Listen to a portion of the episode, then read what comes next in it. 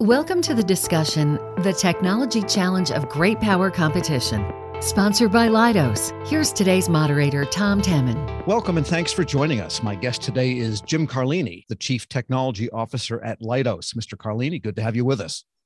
Thank you. It's great to be here.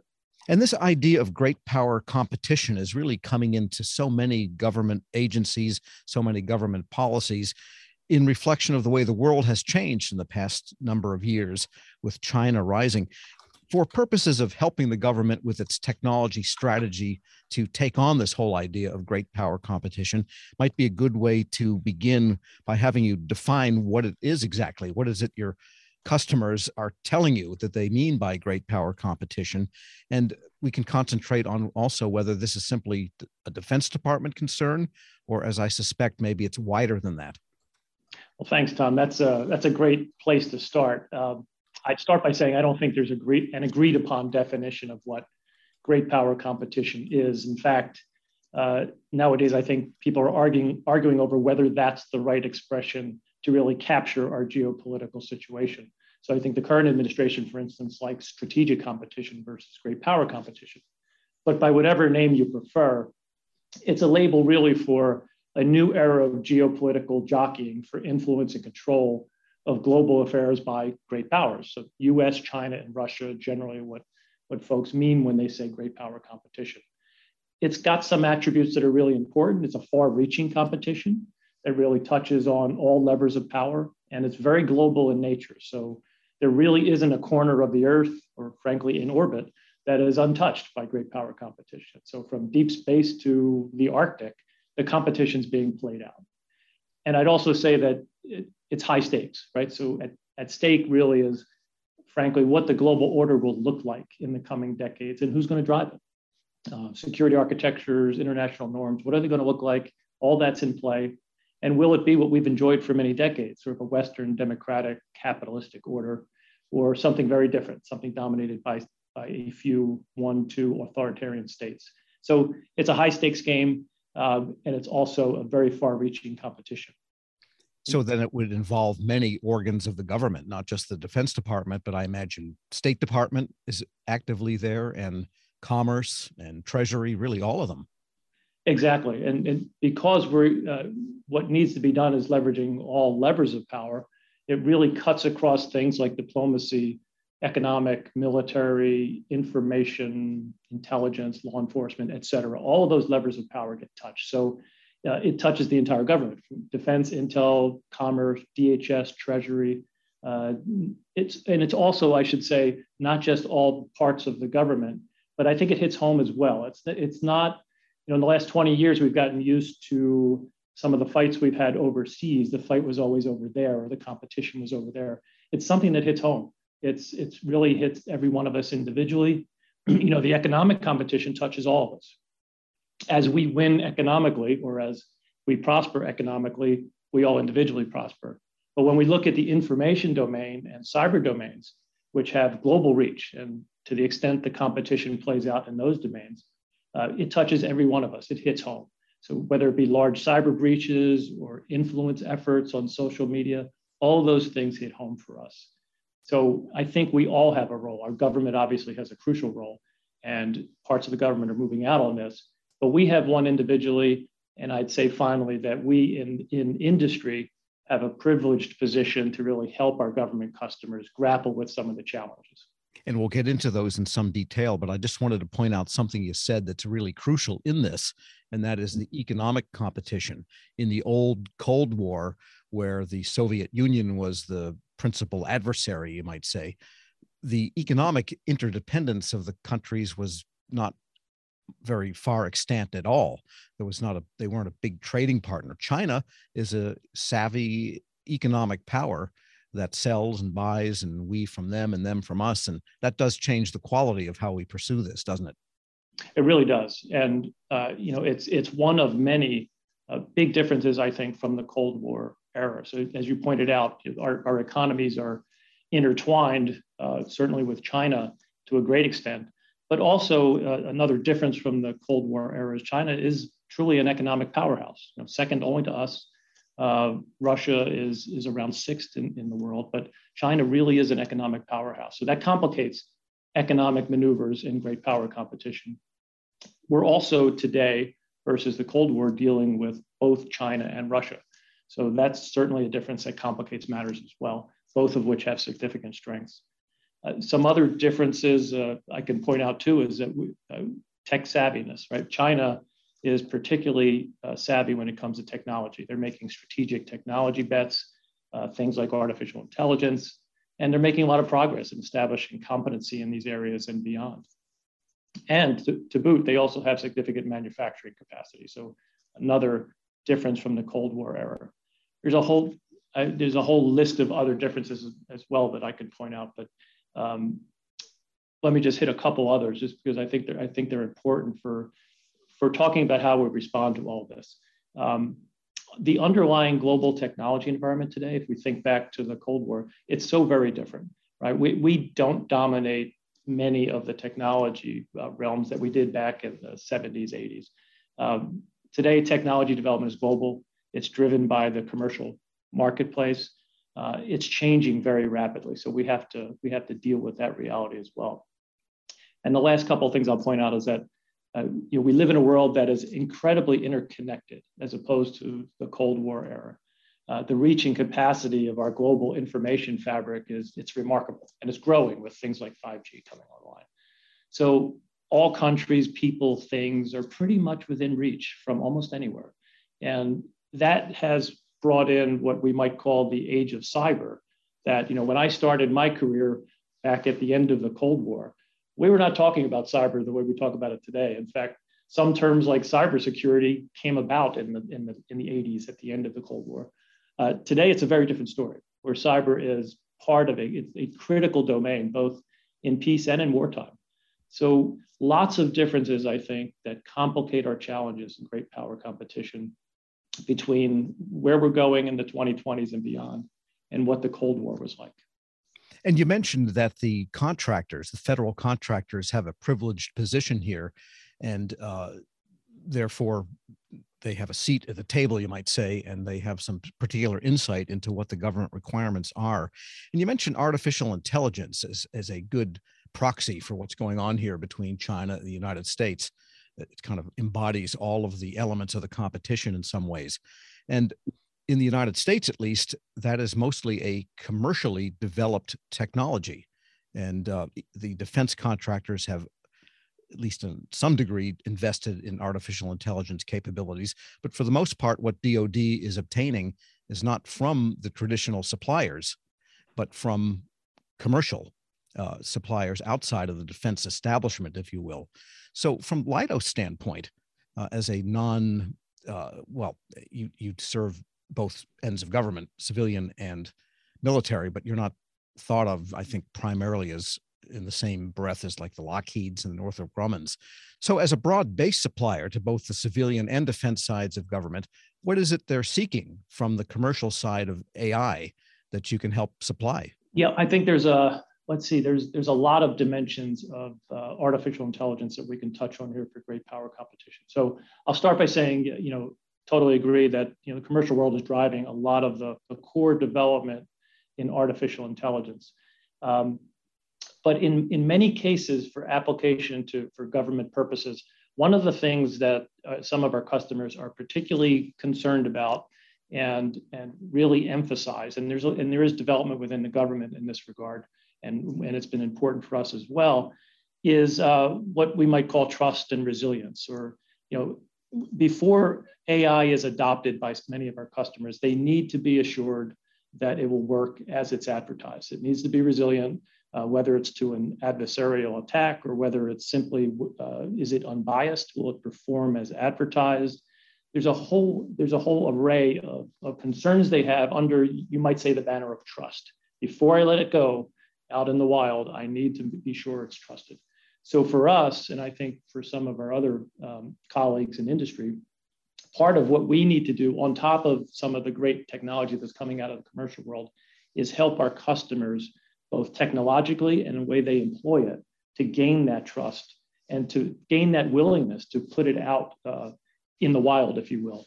uh, to serve some of their mission purposes, which really range from warfighting to simply gaining a lot of efficiencies that are very important for just uh, uh, uh, reducing expenditures and allocating some of that money toward mission and toward the great power competition. So, in many ways, then it updates the role of systems integrator from what it was earlier. And I think of Leidos in some sense as an integrator for some of the big famous projects that you're working on with the federal government. So, maybe comment on technology integration as a service that can help in the great power competition. I think it does, and I think that you know the general theme that you'll uh, that's important in uh, in this is to be able to uh, be agnostic in doing integration across the vast enterprise, which is part of what Leidos brings because of the scale that we bring. But the general theme that we bring to, to those that scale, those large scale integrations is resilience and security. And this flows directly from the great power competition, right? Because every domain is contested in a great power competition, whether it be for defense applications, but also for civil and health applications. Uh, we need to protect uh, healthcare data. We need to protect the infrastructure for our healthcare systems and hospitals. Uh, we need to protect the critical infrastructure for, uh, for the nation. So security is a major theme that we as a system integrator bring to our customers. And it's absolutely critical that we do that. And we bake that into everything we do. And in, in fact, here at Leidos, we talk about something we call Leidos Secure, which is, which is our effort to make sure from information systems to physical platforms to complex integration jobs that we're baking in that security in everything we do. I was going to say that's one of the great challenges for contractors then is deploying potent technologies but in a way that conform to US values and constitutional and legal limits and that's not a constraint necessarily on some of the other countries. That's that's exactly right. And AI is a great example of that, right? Where I talked about trusted AI. Um, one of the things that we're we make sure that we do when we introduce AI for our customers is we build in the explainability and the ability for them to understand what it's doing and why, and to understand it's not biased, that they can trust it. But very importantly, we come with a decades long uh, ability to introduce it into the field, a methodology by which they can play with it, they can dial up and down capabilities, they can come to trust that it's going to do what they want it to do and not do things that they don't want it to do.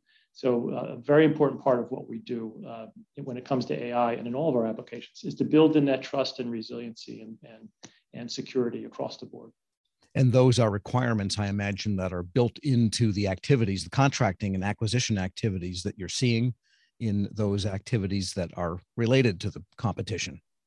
I'd say they sometimes they are. Sometimes uh, I think in some of our customers are just beginning to get to the point where, again, back to our great power competition context, they're just beginning to grapple with some of these implications of, of great power competition. So this baking in of resiliency is not always uh, front and center, but I think more and more over time we're going to see that be front and center because because again the the, the global interconnectedness that we have touches everything. So, so all of our customers are going to be doing this more and more, worried about resilience. Yeah. So, in a sense, you can lead them that way as a contractor, gently, but also maybe help them steer toward where they need to be that you know and they know, but maybe the language isn't quite there.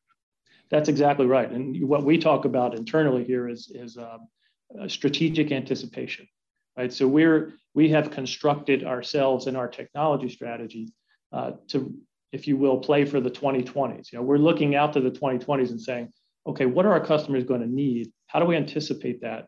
What are the attributes that we see that we need to bring to them?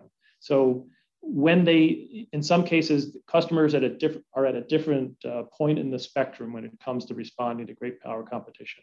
We want to be there ahead of them and help them to, to, have the tools available to them. And this is, gets back to my privileged position, right? That's our job as an industry is to have those tools available to them to be a, a, an industry partner that can be there when they need it and to deliver what they need rapidly. All right, we've got a lot more ground to cover, but we're going to take a break right here. My guest today is Jim Carlini, the Chief Technology Officer of Leidos.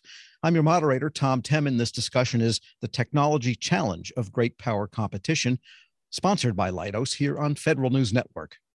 Cybersecurity threats are happening in every industry. But when it happens to you, it's your mission at stake. As bad actors become more brazen in their attacks and methods evolve, it's time for a new approach to securing critical networks. Leidos is helping government agencies like yours modernize their approach to cybersecurity, staying one step ahead of even the most advanced persistent threats. Visit leidos.com/secure to learn more. That's l e i d o s.com/secure. Welcome back to our discussion, The Technology Challenge of Great Power Competition, sponsored by Leidos here on Federal News Network. My guest today is Jim Carlini. He's the Chief Technology Officer of Leidos. I'm your questioner and moderator, Tom Temin.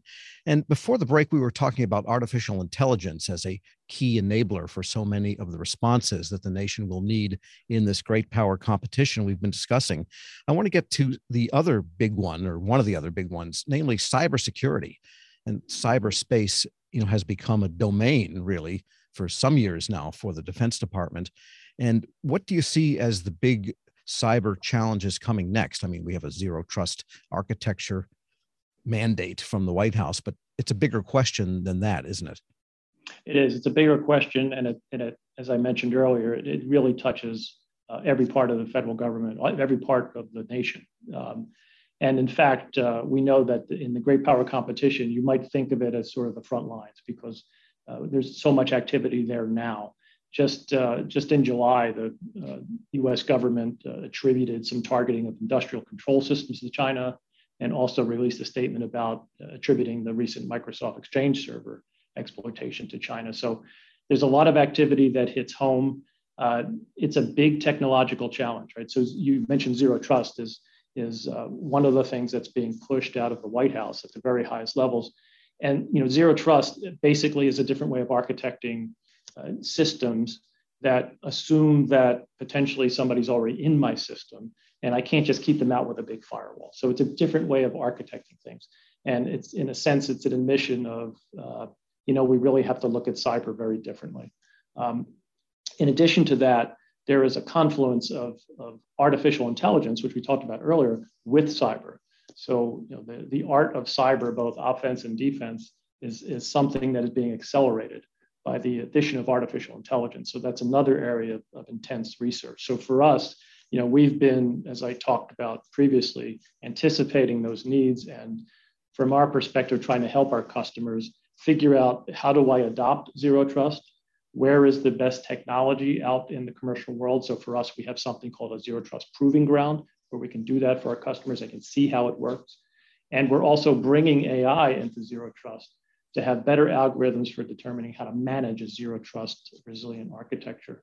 And then we're also in general using AI with cyber uh, to more to more quickly come up with better defensive uh, applications and to really counter the advanced threats, those that come from state actors that are really very, very good and tend to really hide in networks and they're more difficult to see. So that's where we've been going in cyber. Very important area, just not just for defense, but for the entire nation.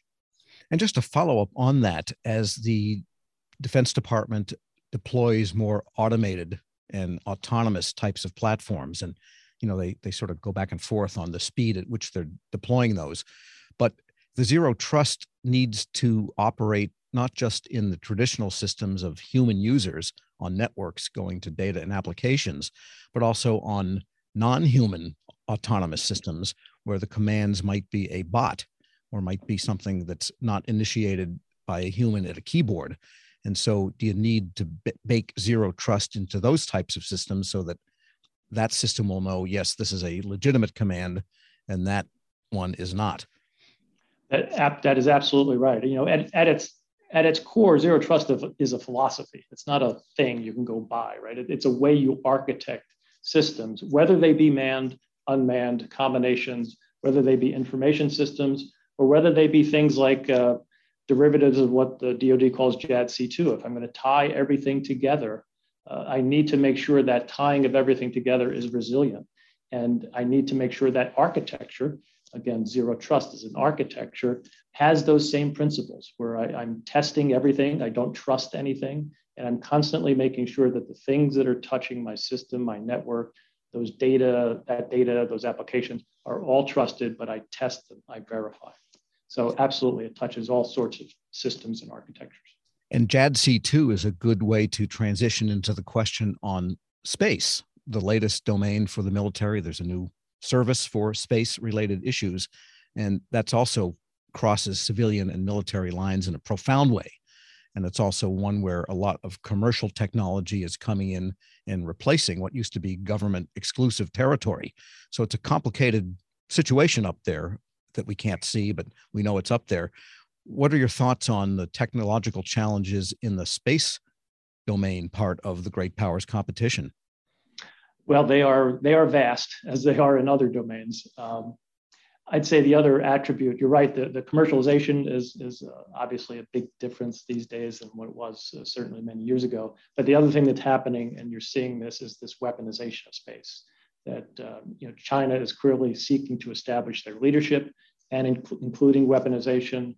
We saw just recently what was an apparent ASAT test from the Russians, uh, creating a large amount of debris. So, in addition to it being a a, very complex and now intertwined with commercial entities. It's also a contested domain. So now it's a fighting domain.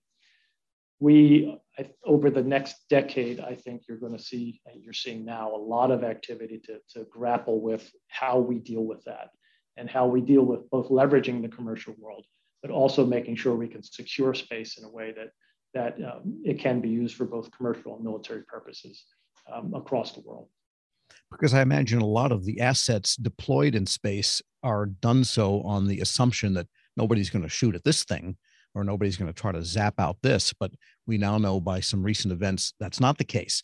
So I imagine that in future space requirements from industry, whether it's the launch item vehicle itself or all the supporting systems, a big integration job, by the way, that this this hardness will need to be a requirement they're going to have to add.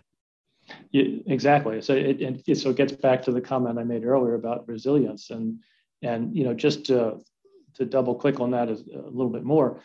So that resilience can take the form a lot of different forms, right? One is we talk about cyber hardening all the time, but resilience again is just like a supply chain can be architectural as well. So I can have I, I can I can have an architecture in space that is in, intrinsically more resilient just because of the way I construct it. I have far more satellites instead of uh, you know, a few that might be more vulnerable. Uh, those kinds of things you're going to see happening for as we go forward in space, but you're also you're also going to see it in other domains. So um, you know we're seeing it in cyber, we're seeing it in space. We're living through today supply chain challenges that are highlighting some of the, the, the danger of, of not having resilience baked into your into your supply chain, whether it be for the for the homeland or for military purposes. Uh, so resilience in supply chain is something I think we'll see a lot more of as well for our customers. Yeah, and just sticking with the space uh, example there, then 500 CubeSats might be more resilient and more flexible than a single billion dollar satellite that you launch and hope for the best. It certainly would be a lot, many more uh, satellites to have to deal with than one. That's for, that's for sure but they can at least share the load maybe if something happens to one of them. And what about hypersonics? I mean, I don't know whether Leidos is in that domain, but it, gets to another one of these challenges that we see the adversaries rolling out and demonstrating. And the United States is not quite there yet, from what we can tell, at least publicly. Yeah, we're we're very much in that domain at Leidos, and obviously it's been in the press a lot. The Chinese hypersonic capabilities, um, it's a very important uh, development and a very important area. So the you know the combination of speed, maneuverability, and altitude of hypersonic weapons really makes them potent weapons, and and demands uh, both an offensive and a defensive look at how we deal with that. Right. So we're involved on the offensive side. We're building the common hypersonic glide body at our Dynetics site down in, in Huntsville, Alabama. So we're involved in building uh, the nation's premier offensive capability, but we're also looking at the defensive response as well. So we're part of, uh, of industry uh, uh competing to build uh, IR systems in space that would be able to detect and track uh, hypersonic vehicles. So we're involved in both sides of it. very technologically challenging problem and one where, frankly, we're, we need to move with speed in order to make sure we're competing in the hypersonics realm. And I want to get back to the supply chain too, something you mentioned just a moment ago. And so far, the attempts to secure the supply chain have, I mean, they've done some good, but you know, it puts a lot of emphasis on attestation by the suppliers that they have cybersecurity controls in place. But I sense that the supply chain security, supply chain assurance issue is bigger than that. Uh, tell us what you think. Yeah, I think it is. I, th- I think you know uh, cyber is only one aspect of supply chain resilience, right? So uh, there's there are many others. There's there's counter counterfeiting. There's uh, there's and there's the architectural level of how you actually architect the supply chain, where you have to avoid uh, single points of failure uh, and and and architectures that are intrinsically not resilient, where where a critical part of your supply chain is dependent on Uh, an unreliable source, for instance. So there's, it, it's not just a cyber problem, it is an architectural problem, and both have to be grappled with simultaneously. And let's talk about the general need for speed. This is something, this very expression you're seeing coming from some of the administration documents. Recently, GSA said it would modernize a lot of systems, demonstrating that the government can move at the need of speed. What, how will speed play an important part in this, and what manifestation will it take in the great power competition as the nation moves ahead? I think it's of uh, it's of the utmost importance, uh, frankly. So, you know, and and the, for the first time in my career, or at least as more than any other time, uh, some of our leadership, especially in the DoD, they're they're ringing alarm bells about speed, right? So. Uh, General Hyten uh, recently talked about China's pace of military development being stunning. Uh, this the speed at which they're moving out. Uh, last year, our Air Force Chief of Staff General Brown released a paper called uh, Accelerate, Change, or Lose. Pretty uh, provocative title, right? And then recently, uh, Air Force Secretary Kendall said we're being more effectively challenged militarily than at any other time in our history.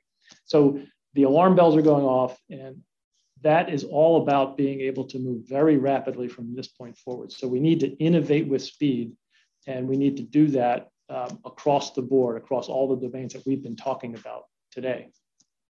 Yeah, we need to innovate and we need to also be able to turn turn on a dime, probably fair to say.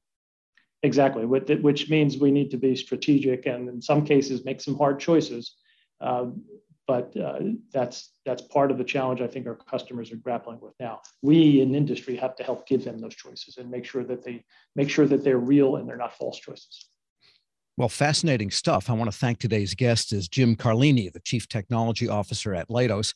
I'm Tom Temin. You've been listening to Federal News Network. For more on this discussion, please visit federalnewsnetwork.com and search Leidos.